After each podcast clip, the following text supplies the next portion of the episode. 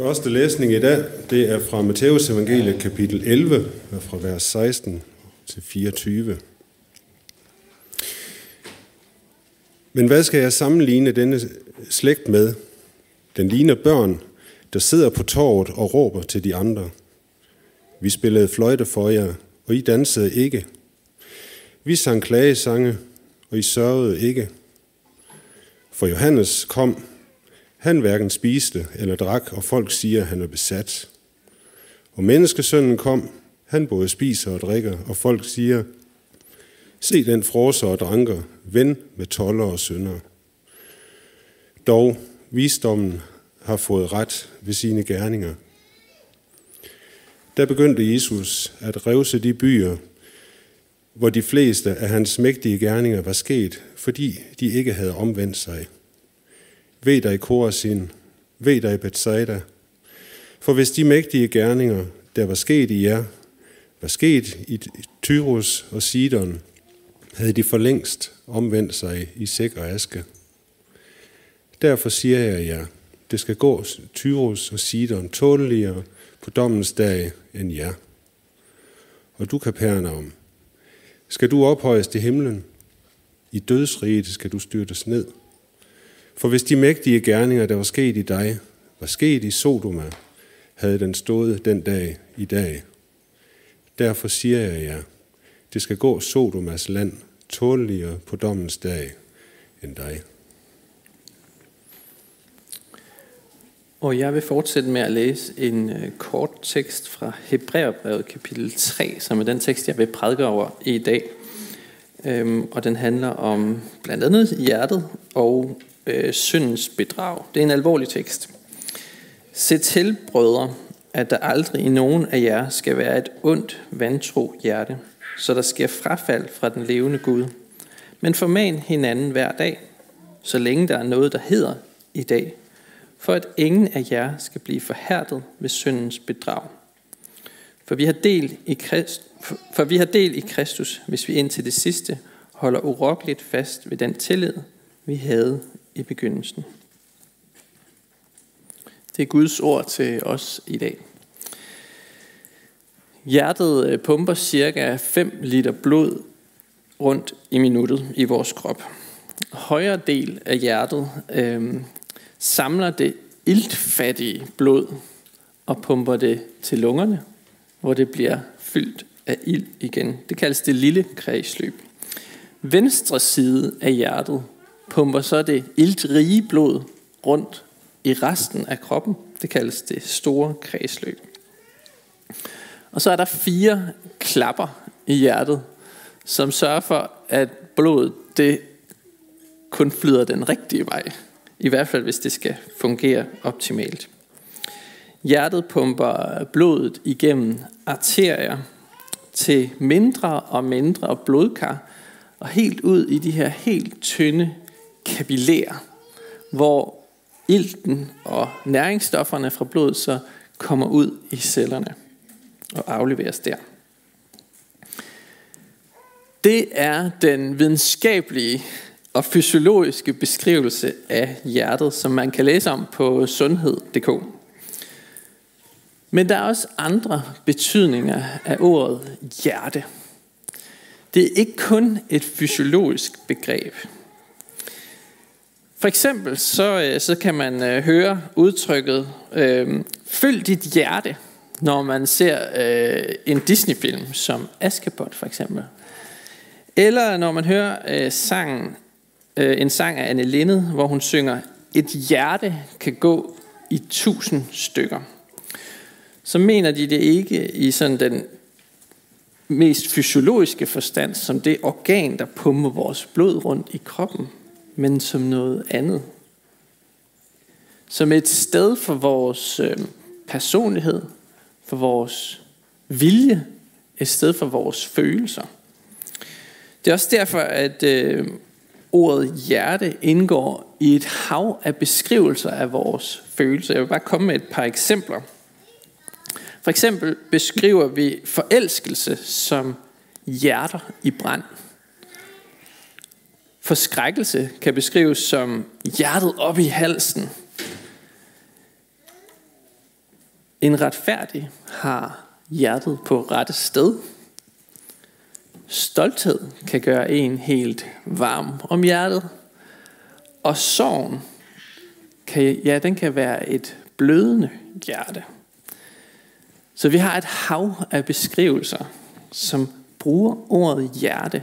Ikke i dets fysiologiske forstand, men i overført betydning. Bibelen bruger også ordet hjerte en rigtig, rigtig mange gange. 800 gange, mere end 800 gange.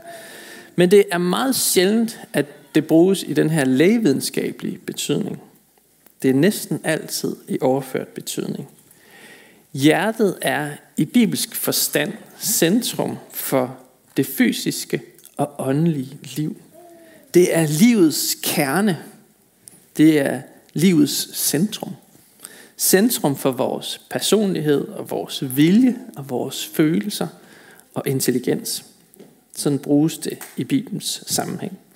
Og det er tæt på at være et synonym med selve ordet liv og ordet sjæl. Så hjerte, liv, sjæl. Vi er inde og snakke om nogle af de samme ting der. Et sted i ordsprogenes bog, der står der for eksempel, Vogt dit hjerte, for derfra udgår livet. Vogt dit hjerte. Pas på dit hjerte, for det er derfra livet flyder. Hjertet er simpelthen livets kilde, bibelsk forstået. Og det er, det er sandt både fysiologisk, hvor det er det, der får, øh, får vores krop til at fungere, men det er også i åndelig forstand øh, livets kilde. Vi skal passe godt på vores hjerte. Øh, ligesom det er godt at holde det sådan fysisk ved lige, så er det også godt at holde det åndeligt ved lige. Problemet er, at hjertet ikke altid fungerer, som det skal.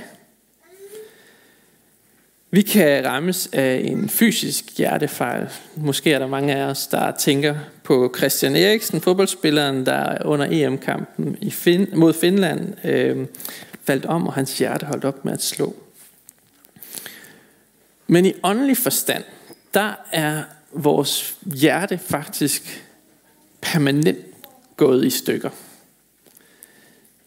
Det er derfor, at sådan et øh, ellers velmenende råd som følg dit hjerte, det faktisk kan være ret problematisk.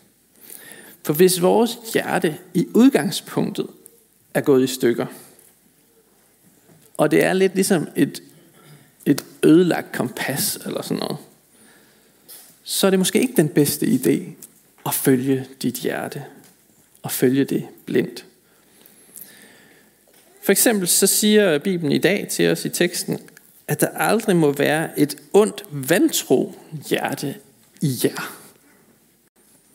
Så hjertet kan altså være ondt og vantro. Det kan være i stykker. Kompasset kan ligesom være øh, i udu. Og det kan føre øh, til frafald fra troen, står der. Hvis vi blindt stolede på vores hjerte, så ville det faktisk føre os væk fra Gud. For det har et indbygget oprør i sig. Hjertet vil ikke Gud af sig selv. På grund af synden i verden og i os. og nu nævnte han det der forbudte ord, synd. Det er et af de emner, som vi mennesker, vi mindst har lyst til at snakke om. Der er ikke nogen, der skal komme og fortælle mig, at jeg gør noget forkert. Hmm. Sådan kan vi godt i første omgang lidt have det, når vi hører det her ord synd. Men Jesus han taler faktisk en hel del om det med synd. Så øh, det synes jeg faktisk også, vi skal gøre. Et sted i Matteus evangeliet, det er i kapitel 15, der siger Jesus sådan her. Forstår I ikke, at det som kommer ud af munden, udgår fra hjertet, og det gør et menneske urent. Til fra hjertet udgår onde tanker, mor, ægteskabsbrud, utugt, tyveri, falsk vidnesbyrd og bespottelser. Wow. Der lægger Jesus altså ikke fingrene imellem, når han skal prøve at diagnostisere patienten, som er os og vores hjerte. Det er det, Jesus han gør her. Han diagnostiserer patientens hjerte og siger, der er noget helt galt med det her hjerte. Der udgår noget fra det, som ikke er godt. Så hvordan fikser vi det her hjerte? Hvis det er i stykker, så må vi da gøre et eller andet ved det. Vi kan ikke bare lade det, lade det være, ignorere det. Inden vi kommer til, hvad, hvad vi så skal gøre ved det her defekte hjerte, som vi alle sammen bærer rundt på, så vil jeg gerne lige forklare en ting mere om det med synden. Det kommer nemlig ofte til at lyde sådan, at som om synden er, øh, er sådan noget meget stort og faretroende, sådan noget øh, kæmpe noget. Men det er synden bare ikke altid. Tværtimod minder teksten os om i dag, at synden den kan være en bedrager. Den kan snige sig ind på os. Den kan være listig. Og vi kan faktisk nogle gange være lidt fristet af den. Den kan være lokkende, tillokkende for os. Noget, som vi har lyst til. Noget, som vi til synlædende synes er ubetydeligt. Ikke som det der store, kæmpe, farlige noget, men noget, som sniger sig ind og bedrager os. Det er et bedrag, der øh, for det at bryde Guds bud til at virke tiltalende, ja måske ligefrem spændende, måske sådan lidt selvudviklende, og nogle gange vil man sige, at det er måske mest retfærdigt at bryde Guds bud. Eller måske er det ligefrem kærligt at bryde Guds bud. Men sandheden er, at synden slår os ihjel. Vi kan ikke leve fredsomligt med synden. Vi bliver nødt til at være i, i kamp mod den. Vi bliver, ellers bliver vi et gissel af synden, og til sidst dør vi af synden. Og vi, uden, et, øh, uden det her opgør med synden, så ender vi med at elske vores egen gisseltager, kan man sige. Og, øh, og det kender man faktisk som et syndrom inden for psykologien. Man taler om Stockholm-syndromet. I 1973, der var der en røver, der gik ind i en bank i Stockholm, og så tog han fire gisler og holdt dem fanget i seks dage. Men da gislerne de blev løsladt, så ville ingen af dem vidne imod deres gerningsmand. Han havde bedraget sine egne gisler med sin charme, øh, med sin veltalenhed. Og de var faktisk, man, taler om, at, at nogle af gislerne var blevet forelsket i deres egen gisseltager. Og det er det billede, jeg godt kunne tænke mig at overføre til vores forhold med synden. Fordi vi kan have det lidt på samme måde. At vi faktisk opgiver kampen imod synden. At den sådan fader lidt ud. Og det bliver sådan lidt accepteret det hele. Vi bliver lidt forelsket i synden. Den er charmerende, besnærende, tillokkende. Den virker ufarlig og spændende. Men det er altså et bedrag. Det er syndens Stockholm-syndrom. For synden fører kun én vej til døden. Så hvordan fikser vi det problem med vores hjerte? Bibelen fortæller os om øh, to vildveje, og så en om en udvej. Den første vildvej, det er, hvis vi slutter fred med synden. Det kan man gøre ved at dele sin verden op i sådan nogle, sådan nogle mentale rum, hvor man øh, i et rum tillader synden. Og så i et andet rum, det kunne være hen i kirken, der tillader man den ikke som har sådan nogle, man spalter lidt sig selv, og så tillader man synden i nogle områder, og i andre områder, der, der, lader man den, der, der er den ikke okay. Og det advarer Bibelen også øh, meget tydeligt imod. Der står sådan her i 1. Johannes brev, kapitel 1. Hvis vi siger, at vi har fællesskab med Jesus, men vandrer i mørket, så lyver vi og gør ikke sandheden. Så er der noget, der er, er gået i stykker. Den anden vildvej, det er benægtelse af synden. Det kan ofte ske i øh, sådan meget religiøse miljøer, hvor det primært handler om, hvad andre gør forkert. Man bliver enormt optaget af de andres synd. Og så holder man nemlig nemt syndens tale om, om en selv ud i strakt arm, sådan på behagelig afstand, fordi det kommer lidt for tæt på. Nej, men det, det er de andre, der er problemet. Jeg er på den rigtige side. Men Bibelen siger faktisk lige så karsk imod det. Hvis vi siger, at vi ikke har synd, så fører vi os selv på vildspor, og sandheden er ikke i os. Så det er de to vildveje. At vi slutter fred med synden, eller at vi benægter synden. Men der er også en udvej. Den eneste udvej til at fikse vores hjertes problem med synden. Og det er at komme til Gud. I al vores brudhed, i al vores nederlag med vores skyld, og bekende den for Gud. Der er ikke nogen anden udvej. Det er derfor, vi begynder gudstjenesten med et skriftemål. For at minde os om, hverken at slutte fred med synden, men heller ikke at benægte synden, men bekende synden for Gud. Historiens største salmedigter, han hed David. Han har skrevet en salme, der hedder salme 51 i det gamle testamente. Det er en bekendelsesbøn i Bibelen. Han havde øh, brudt Guds lov på en virkelig uhyggelig måde. Han havde misbrugt sin magt på det groveste, og så havde han fået blod på hænderne af det. Og i første omgang, så ville han faktisk ikke indrømme, at han havde gjort noget forkert. Han sagde, at det må være nogen af de andre, der har gjort det der. Indtil Gud sendte profeten Nathan til ham. Og Nathan, han fik overbevist David om, at der var noget, der var helt galt, og at pilen skulle pege mod ham selv. Og så skrev David den her salme, salme 51, som er en meget, meget øh, flot øh, bøn, en bekendelsesbøn, som forklarer præcis, hvad er det, der øh, sker, når vi beder om tilgivelse. Og de første ord, han, han øh, skriver i salmen, det er, Gud, vær mig nådig i din godhed. Gud, vær mig nådig i din godhed. De ord sætter alting på plads. David han siger her, at han har taget fejl. Han har lavet sig bedrage af synden. Men du Gud, du er god og nådig, og du kan tilgive det. Og så fortsætter David med at sige, udslet mine overtrædelser i din store barmhjertighed.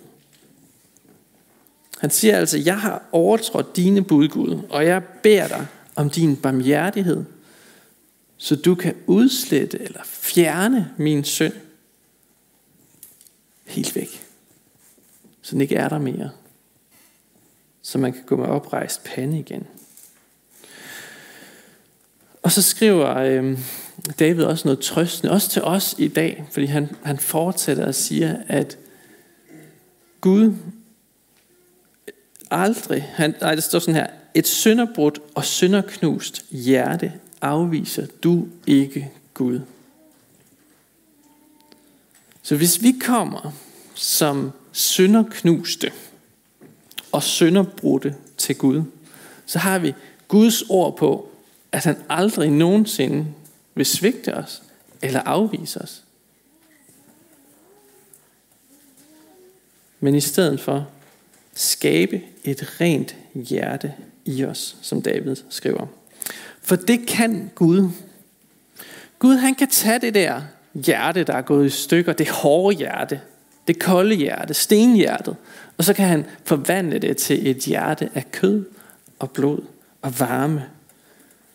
Han er, han er vores hjertes pacemaker, hvis man må bruge det billede. Her, han kan få vores hjerter til at slå igen. Han kan få vores hjerte til at blive til en kilde af liv. Ikke en kilde, der vælger fra os, men en kilde, som han vælger ind i os, og som vælger ud af os. I et ord til profeten Ezekiel, der forklarer Gud det sådan her. Jeg renser jer for al urenhed. Jeg giver jer et nyt hjerte og en ny ånd i jeres indre. Jeg fjerner stenhjertet fra jeres krop og giver jer et hjerte af kød.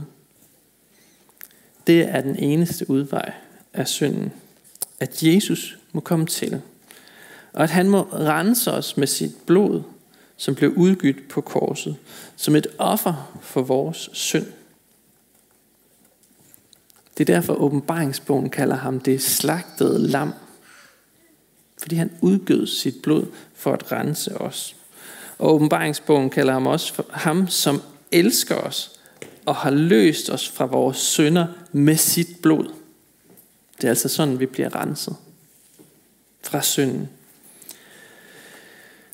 Så Gud han kan tage alt det, der har griset vores hjerte til, og så kan han vaske det videre en sne.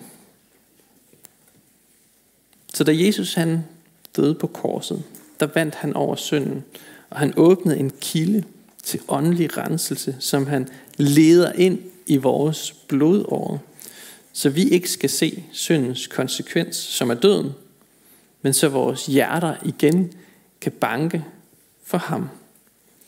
Lad os bede sammen. Jesus, vi takker dig, fordi du giver os et nyt hjerte. Vi bekender, at vores eget hjerte er hårdt og koldt. Og vi beder dig, led dit kildevæld ind i vores åre.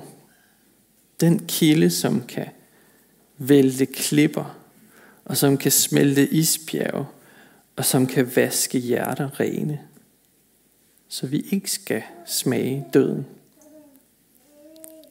Lad vores hjerter alene banke for dig, og stå du os bi, når fjenden frister. Vi takker dig, Jesus, for menigheden, og vi beder dig styrke os i indbyrdes kærlighed og udruste os med nådegaver til fælles gavn og opbyggelse. Og lær os at række ud over egne behov. Vi beder dig for menighedens børn, både de fødte og de ufødte. Beskyt du dem og lad dem få lov til at vokse op i troen på dig. Vi beder dig for menighedens konfirmander og de unge, for deres liv og vækst i troen. Vi beder dig for ægteskabet og dem, der lever alene. Giv os din kraft til at leve efter din vilje. Vi beder dig for skjern, by og omegn, at du, Jesus, må blive kendt og troet og elsket og efterfulgt her. Vi beder dig for Nils Jørgen Fogh, menighedens vejleder, at du må styrke ham i hans arbejde og holde os alle fast på Bibelens grund.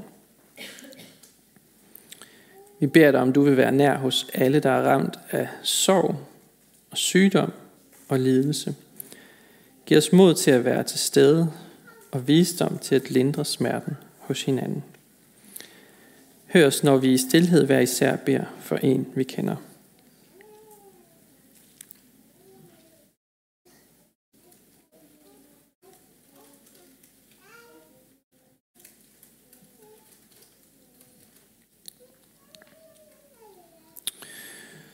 Så vil vi øh, særligt løfte øh, Kirsten Østerby frem for dig øh, i hendes arbejde i Jerusalem.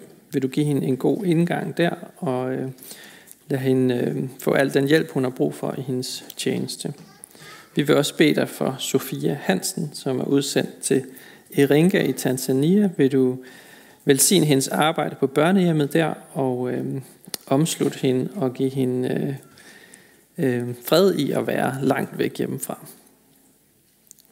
Vi beder også for din kirke, at budskabet om dig, Jesus, spredes over hele jorden og styrk dem, som forfølges for dit navns skyld.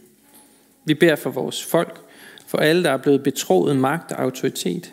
Hjælp dem og os til at værne hinanden mod uret og vold, og kom så snart og gør alting nyt. Amen.